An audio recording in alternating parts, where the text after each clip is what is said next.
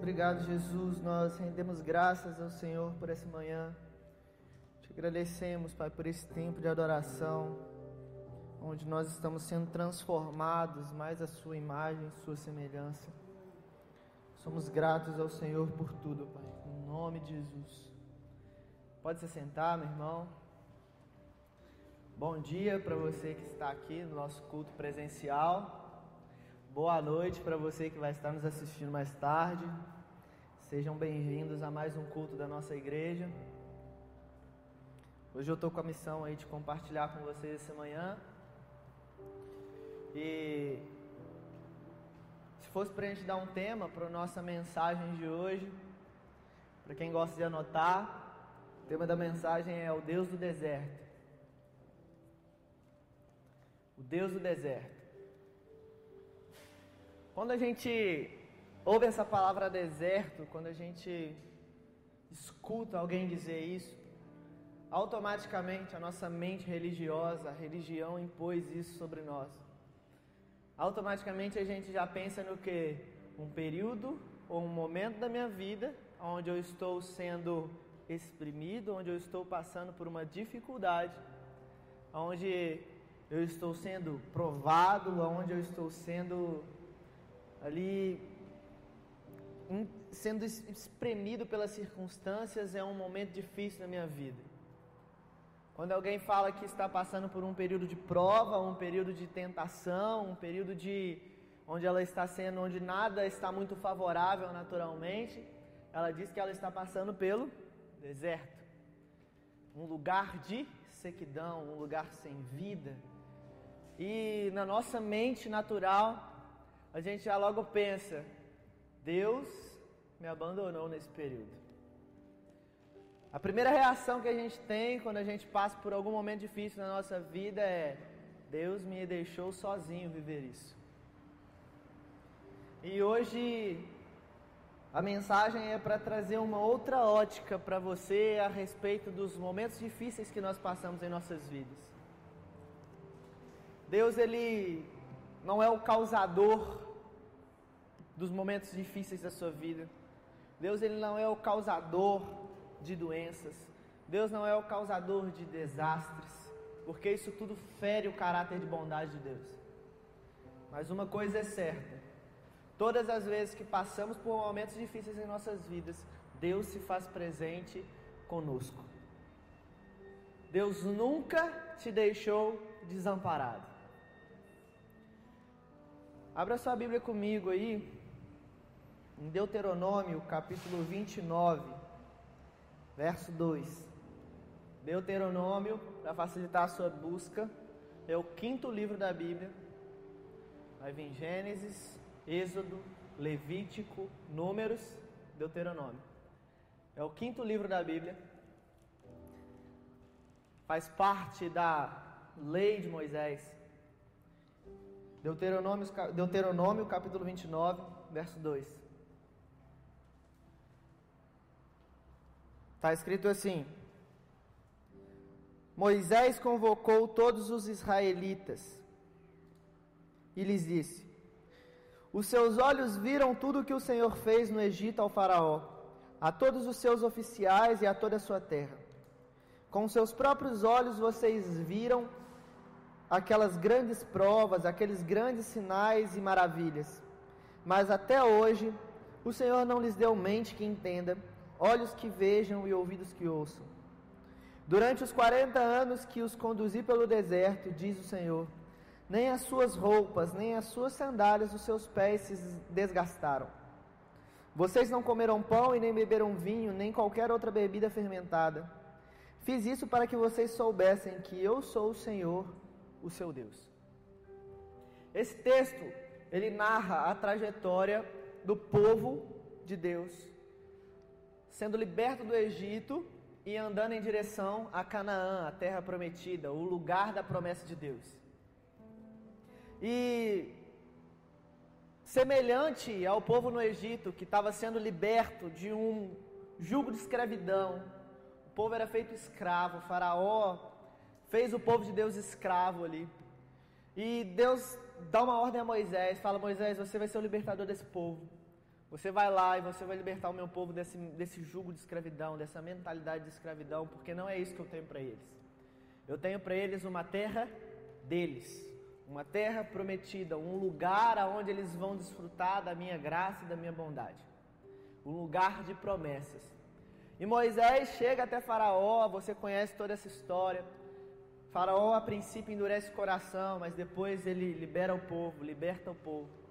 E o povo chega diante do mar vermelho, Deus faz grandes sinais, Deus abre o mar para o povo, povo passar em seco e atravessar para o outro lado. E quando o povo chega do outro lado, eles olham e veem Deus destronando o governo de Faraó sobre a vida deles. Eles veem Deus libertando eles e agora eles têm uma nova trajetória. Agora vocês são livres. E quando o povo atravessa para o outro lado, Êxodo capítulo 16, se você quiser anotar a referência, Êxodo capítulo 16, do versículo 1 até o versículo 7. Nós não vamos ler, porque é uma leitura meio extensa. Mas Êxodo capítulo 16 fala que logo após eles passarem pelo Mar Vermelho, logo após eles verem os sinais que Deus fez, dizendo: Olha, eu estou com vocês, o povo se depara com um deserto. Eles olham para frente e eles veem um deserto. E a primeira resposta, a primeira reação deles é: Moisés, eu preferia ficar no Egito, onde eu tinha comida, onde eu tinha lugar para ficar, lugar para dormir, do que morrer no deserto. Deus nos tirou de um lugar onde, por mais que a gente fosse escravo, mas a gente tinha o que comer, a gente tinha o que beber, a gente tinha o que, o que aonde dormir. Deus nos tirou desse lugar para trazer a gente para um deserto, para a gente morrer aqui.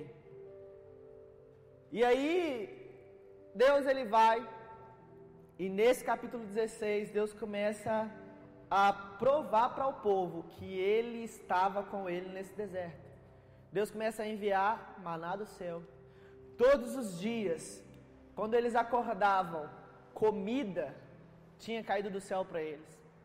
Deus começa a guiar o povo no deserto, e o deserto, durante o dia, é um calor escaldante, e à noite é um frio muito grande. E Deus, ele, durante o dia, andava com coluna de fumaça, uma nuvem sobre o povo para proteger eles do sol.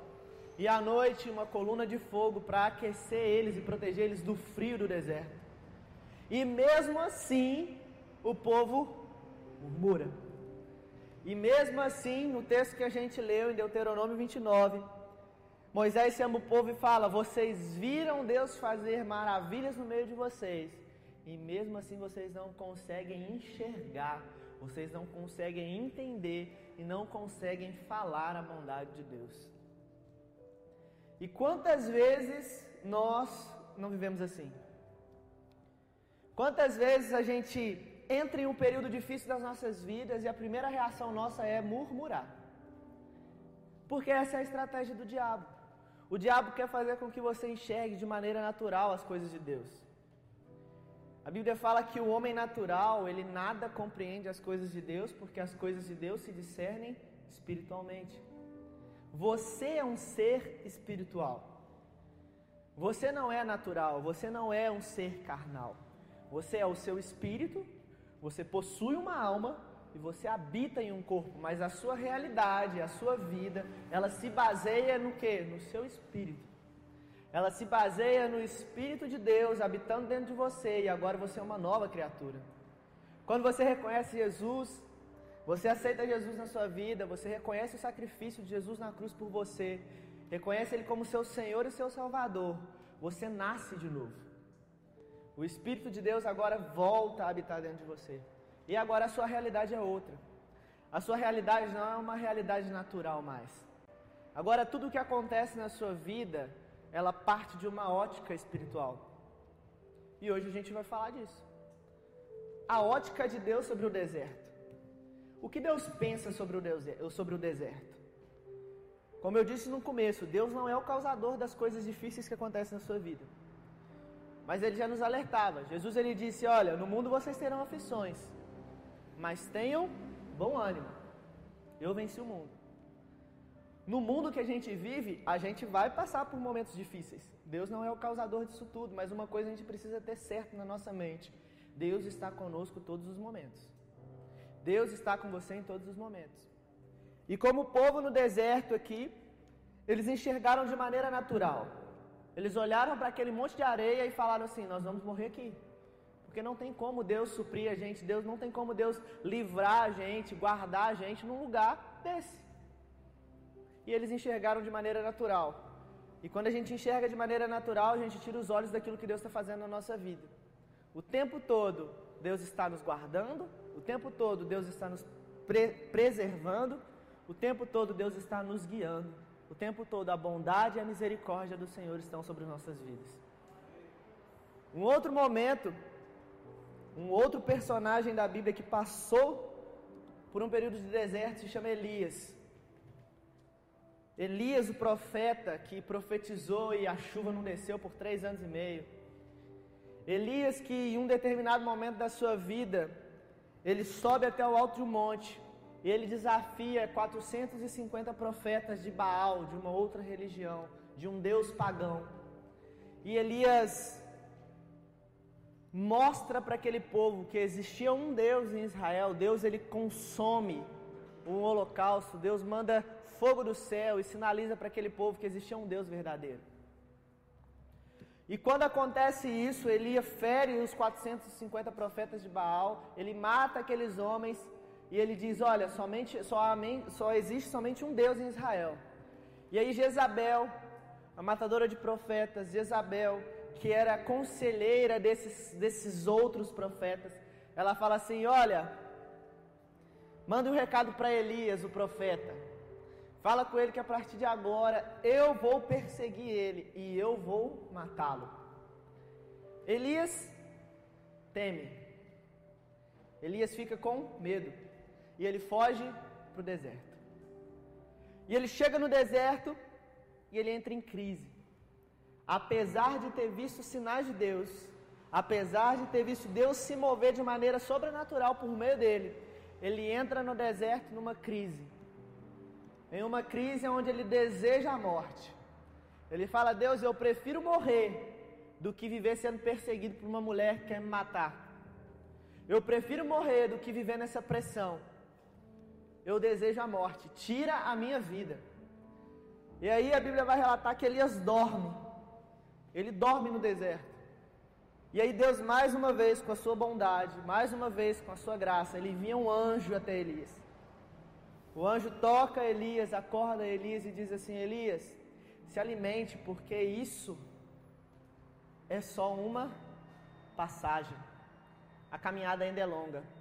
E quando Elias acorda, tem pão e água do lado dele. Deus envia um anjo para servir Elias. Elias é alimentado no deserto. E Deus fala para ele: agora caminha. Ainda não é aqui que eu quero que você esteja. E essa é a ótica de Deus. Os momentos que nós passamos de dificuldade nas nossas vidas são apenas passagens. São apenas estações. Esses momentos não definem quem você é, esses momentos não definem o que Deus tem para você. São apenas momentos difíceis. São apenas situações que nós passamos como seres humanos. Outro, um outro personagem que também passou por uma situação de deserto, Jesus. Jesus foi batizado, Mateus capítulo 3, foi batizado por João Batista o céu se abriu sobre ele, o Espírito Santo desceu como pomba, e ouviu-se uma voz dizendo: Esse é o meu filho amado em quem eu tenho prazer. E aí, logo após, Jesus passa pelo seu momento de dificuldade, afinal, Jesus era ser humano também. Jesus ele era o Deus encarnado, o Deus que se fez homem, que desceu ao nosso nível, para nos mostrar que existe uma realidade para nós que é diferente da que o mundo fala. E Jesus passou pelos seus momentos de aflição. E nos momentos de aflição de Jesus, ele o tempo todo teve a companhia de quem? Do Espírito Santo. O tempo todo ele tinha a companhia de Deus naquele período difícil. E é assim nas nossas vidas. Deus ele se faz presente todos os momentos das nossas vidas. Só que o que a gente precisa fazer alinhar a nossa mente, alinhar a nossa visão e aprender a falar como Deus fala. A Bíblia fala que nós comemos dos frutos dos nossos lábios. O que você está vivendo hoje, provavelmente, é fruto daquilo que você disse algum tempo atrás. Os momentos de dificuldades que nós passamos, Deus não é o causador, mas Deus ele nos ensina. Abra sua Bíblia comigo aí, Romanos capítulo 5.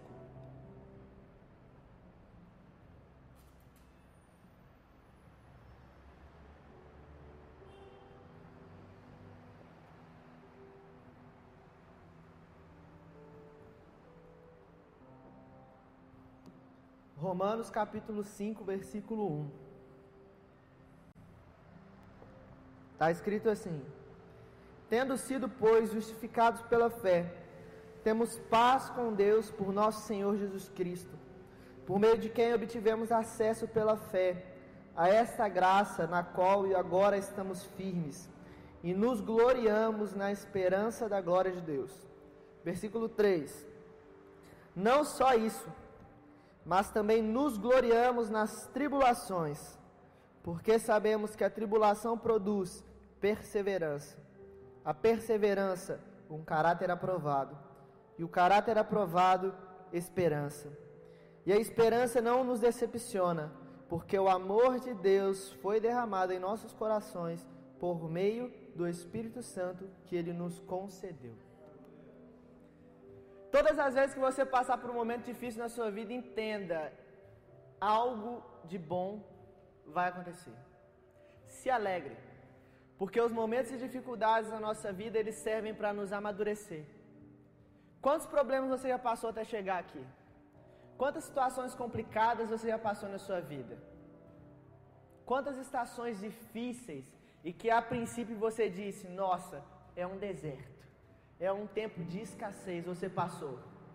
E o que, aconteceu? Você morreu? Você está aqui. E hoje você está aqui mais forte. Hoje você está aqui mais maduro. Hoje você está aqui com uma outra visão de mundo agora. Por quê? Essa é a ótica de Deus. Devemos nos alegrar nas tribulações, porque elas produzem em nós perseverança. Elas produzem em nós esperança elas geram em nós um caráter aprovado. O seu caráter é transformado. A Bíblia fala que o justo, ele vive pela fé. E é nos momentos de dificuldade que a nossa fé, ela é forjada. São nos momentos de dificuldade que nós externamos aquilo que nós acreditamos. Se nós realmente falamos a vontade de Deus a respeito daquela situação, ou se nós murmuramos e falamos de maneira natural. Então, os momentos de dificuldade servem para te amadurecer, servem para provar para você que existe algo poderoso aí dentro, servem para provar para você o quanto você é forte e o quanto Deus te fez forte. O que a gente precisa ter na nossa mente é que a gente precisa enxergar a partir da ótica de Deus e falar a partir da ótica de Deus. Isaías capítulo 6 narra o período, o momento em que Isaías, o profeta, teve um encontro com a glória de Deus. Ele tem uma visão. Ele vê o Senhor assentado no alto e sublime trono. E Deus o chama. E quando Deus começa, chama Isaías, ele diz: Olha, Deus, eu sou um homem de impuros lábios e habito no meio de um povo de impuros lábios. Olha, Deus, eu sou um cara que fala errado. Eu sou um cara que habita no meio de um povo que fala errado. Eu sou um cara que habita no meio de um povo que fala de maneira natural. E aí o Espírito Santo, Deus, ele pega um anjo. Pede a um anjo para pegar com uma brasa do altar e tocar na boca de Isaías. E quando o anjo toca na boca de Isaías, a Bíblia fala que ele olhou para a terra e ele viu que toda a terra estava cheia da glória de Deus. E aí Deus faz uma pergunta: A quem eu enviarei? Quem eu irei enviar? Isaías, agora você vendo que toda a terra está cheia da minha glória. Aí o homem que disse para Deus que era um cara de impuros lábios, que habitava no meio de um povo que falava errado, agora ele diz: Deus, envia-me a mim.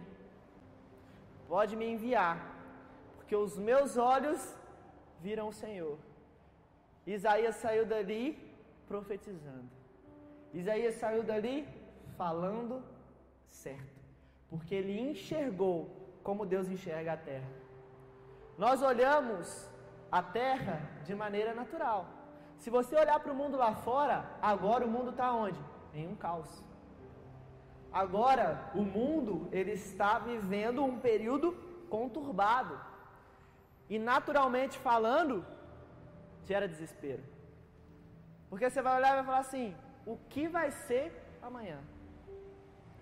Quando isso vai passar? Só que a gente precisa aprender a olhar para as coisas a partir da ótica de Deus. Por mais que o mundo esteja em caos, por mais que o mundo esteja em desespero, a ótica de Deus é: toda a terra está cheia da glória de Deus. O que que Deus deseja?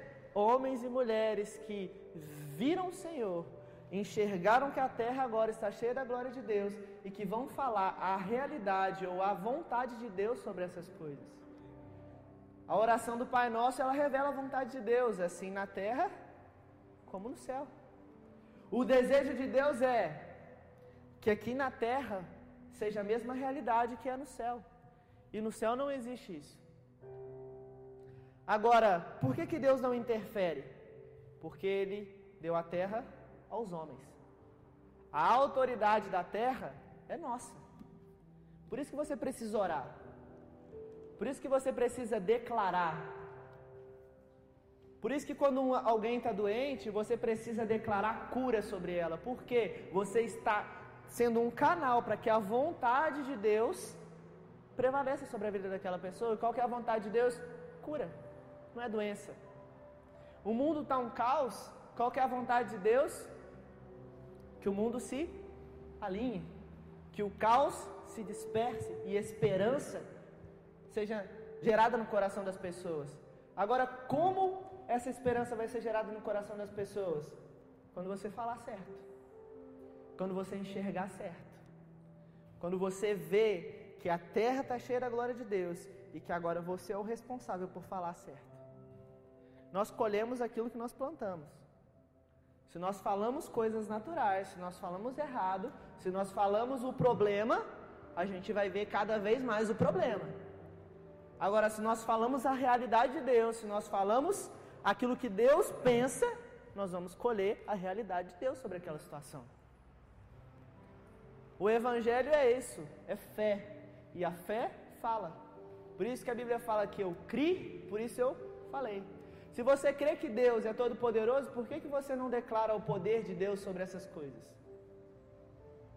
Deus ele quer fazer.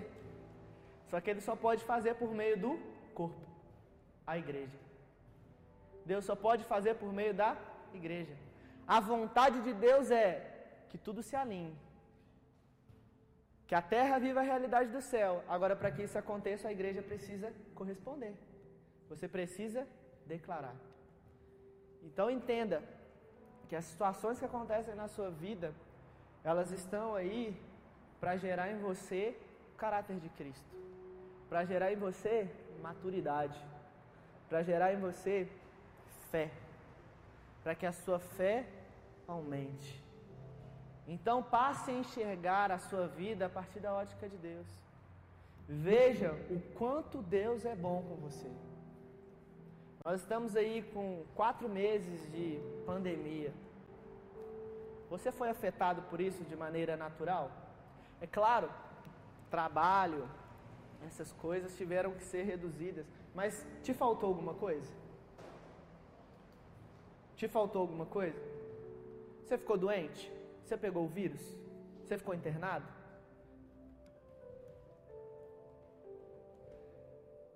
Não. Está sentado aqui hoje.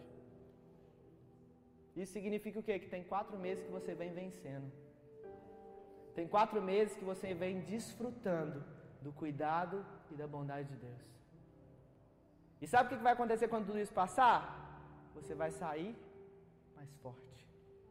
Você vai sair mais maduro. Você vai sair enxergando a ótica de Deus em meio a tudo isso. É isso que o mundo precisa. O mundo precisa do evangelho, porque o evangelho, ele é o poder de Deus para a salvação do homem, e o evangelho também é a paz que excede todo entendimento, que guarda o seu coração e a sua mente no meio do caos. O evangelho, o poder de Deus, é ele que guarda o seu coração. É ele que gera esperança no seu coração. É o Espírito Santo que habita dentro de você que gera esperança no seu coração, que não deixa você desesperar. Tem hora que você fica meio atribulado, mas aí de repente, paz chega ao seu coração. Sabe o que é isso? É Deus mostrando para você: eu estou contigo. Tudo que acontece na nossa vida são estações. O nosso futuro é a eternidade. O nosso futuro é a eternidade com Cristo. E aqui na terra, nós passaremos por situações. Nós passaremos por algumas coisas, mas em todas elas nós somos mais do que vencedores. Em todas elas nós somos mais do que vencedores porque Cristo venceu por nós. Então hoje a gente pode desfrutar disso, hoje a gente pode desfrutar de vida. Hoje a gente pode desfrutar da graça e do favor de Deus. Veja o quanto Deus te preservou nesse tempo, em toda a sua vida. Quantos livramentos de Deus você já não recebeu? Quanto cuidado de Deus você já não recebeu? Quantas vezes você não se sentiu amado por Deus? É o que a Bíblia fala. Jesus, antes de ser elevado aos céus, ele disse assim: Olha, eu vou, mas eu enviarei outro, o Espírito Santo, o Consolador, que guiará vocês em toda a verdade, e eu estarei convosco todos os dias, até a consumação dos séculos. Olha, até que o mundo acabe, eu estou com vocês. Até que você morra naturalmente, eu estou com você. Eu estou com você todos os dias. E a gente precisa viver a partir dessa visão. Tá difícil? Deus está contigo.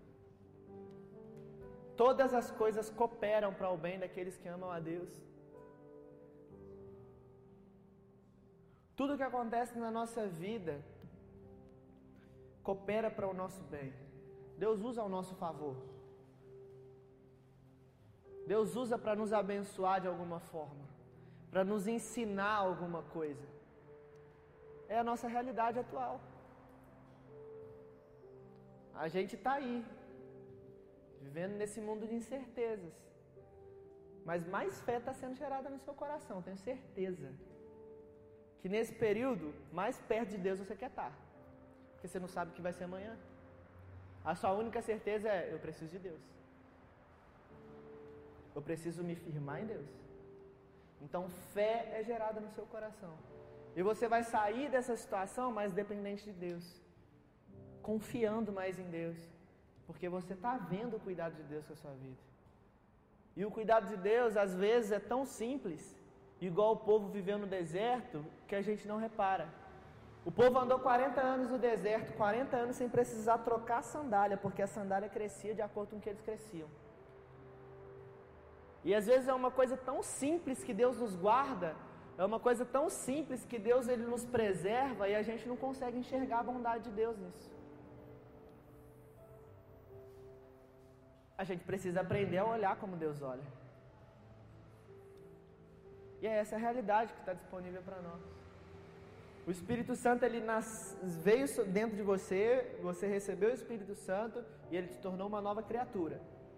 Primeiro ponto. O segundo ponto, Atos capítulo 2, o Espírito Santo vem sobre os discípulos, ele apodera os discípulos para fazer os discípulos testemunhas de Cristo. O que é você ser testemunha de algo? É você falar de algo que você viu. Então, o Espírito Santo vem, se apodera dos discípulos, para agora eles saírem pelo mundo afora, pregando e falando aquilo que eles viram Jesus fazer e declararem essa verdade. Olha, agora vocês só vão falar de acordo com a ótica de Cristo. Como que Jesus enxergava o ser humano? Como Jesus enxergava a doença? Como Jesus enxergava o opresso? E o que Jesus falava? Cura está disponível para você, libertação está disponível para você, e a realidade do céu era estabelecida na terra. Isso está disponível para mim para você. O que a gente precisa ter é um alinhamento de visão, audição e fala. É eu enxergar como Deus enxerga, ouvir a vontade de Deus e falar a vontade de Deus. Jesus caminhou assim: tudo que eu faço, eu faço porque eu ouvi e eu vi o Pai fazer. Eu faço porque eu sei o que Deus pensa e eu vi qual é a vontade de Deus. Eu vi como Deus enxerga o mundo. E aí eu falo. E é essa a nossa realidade. Essa é a sua realidade. Se na sua casa as coisas estão ruins, comece a declarar a vontade de Deus. E qual é a vontade de Deus? É que a sua casa seja chamada casa de oração. A sua família está perdida. A Bíblia fala que eu e a minha casa nós serviremos ao Senhor. Só que aí a gente fala, ah, está perdido mesmo. Não tem mais jeito. Se teve jeito para você, não tem jeito para outra pessoa? Só teve jeito para você porque alguém chegou para você e falou a verdade do Evangelho para você. Alguém te enxergou a partir da maneira que Deus se enxerga, como um filho e uma filha amada, como alguém que Deus ama e se importa. E essa pessoa falou isso para você e verdade chegou no seu coração. E hoje você é uma outra pessoa. Então declare a palavra de Deus. Fale a vontade de Deus. E todas as vezes que nós nos encontramos com Ele, nós somos transformados. Foi assim com o profeta Isaías. Foi assim com os discípulos. E é assim conosco todos os dias. Amém? Fica de pé.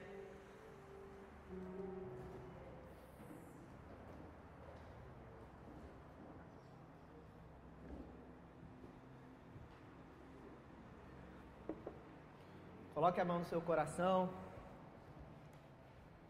Feche seus olhos.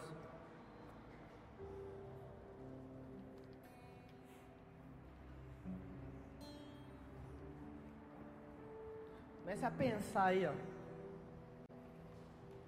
na bondade de Deus sobre a sua vida. Comece a lembrar, a trazer a sua memória quantos períodos da sua vida você passou por dificuldades e em quantos eles Deus te livrou. Quantos você superou? Quantos Deus se fez presente? Você viu a graça, você viu o amor e a bondade de Deus com a sua vida. A Bíblia fala que a gente deve trazer à nossa memória as coisas que nos, dazem, nos trazem esperança. E nos lembrarmos das coisas que Deus já fez por nós. É trazer à nossa memória a esperança. Que esperança é essa? A esperança de que eu não estou sozinho. De que é só mais um momento. É só mais um período da minha vida. E mais uma vez eu vou sair desse período mais forte, mais maduro e desfrutando ainda mais da graça e do favor de Deus.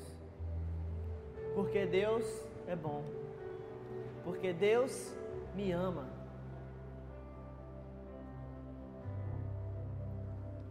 A Bíblia fala que os homens naturais, os pais naturais, mesmo sendo seres humanos falhos, conseguem dar boas coisas aos seus filhos. Quanto mais Deus que é perfeito em todas as coisas. Você acha que Deus não quer você bem? Deus é seu pai. E um pai cuida de um filho. Pai, eu oro nesse momento no nome de Jesus. Para que o seu Espírito venha sobre nós de uma maneira sobrenatural. Que assim como o Senhor fez com o profeta Isaías. Que o Senhor faça conosco nesse dia. Toque, Senhor, em nossa boca. Toque com uma brasa do Senhor em nossos lábios. se revele a nós. Se revele a nós.